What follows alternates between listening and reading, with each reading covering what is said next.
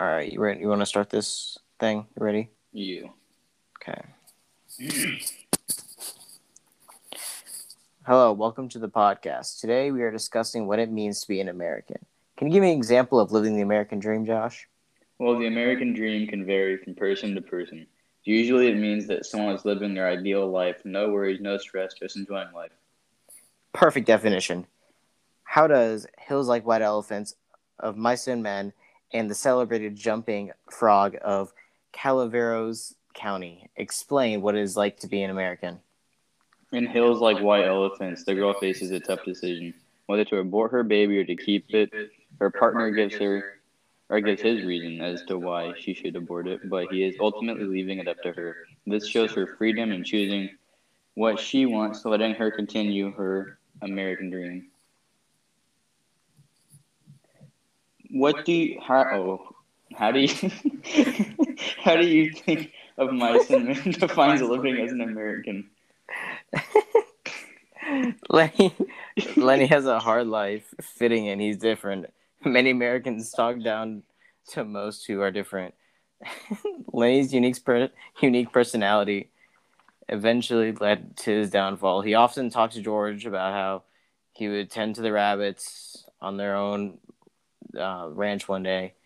That was his American dream. That really shows how awful people can be, but unfortunately that is life. Yeah, it's really unfortunate now. What do you think about The Celebrated Jumping Frog of Calaveras County or whatever? Well, this man has his pride and joy stripped from him, all because of someone else's competitive nature. Things like that should never happen, but some people only care about themselves. This can lead to destructions of others' dreams. That's very sad. I hate that some people will go so far to make others feel bad. I know. Now that we have both described each of the texts and what being an American is like according to the stories, what might all three have in common? ? In all three stories, the characters are free to do what they want, whether that is an evasive procedure, unlawful murder, or sabotage. Each of those characters get to make choices, good or bad. For the most part, most people remain happy, even though they might bring others down. Great analysis. Should those people have done what they did? Maybe, maybe not. However, they are living or starting their ideal life. How do you feel knowing that being an American comes with negative experience? Honestly, it's unfortunate. People living their dream can bring others down.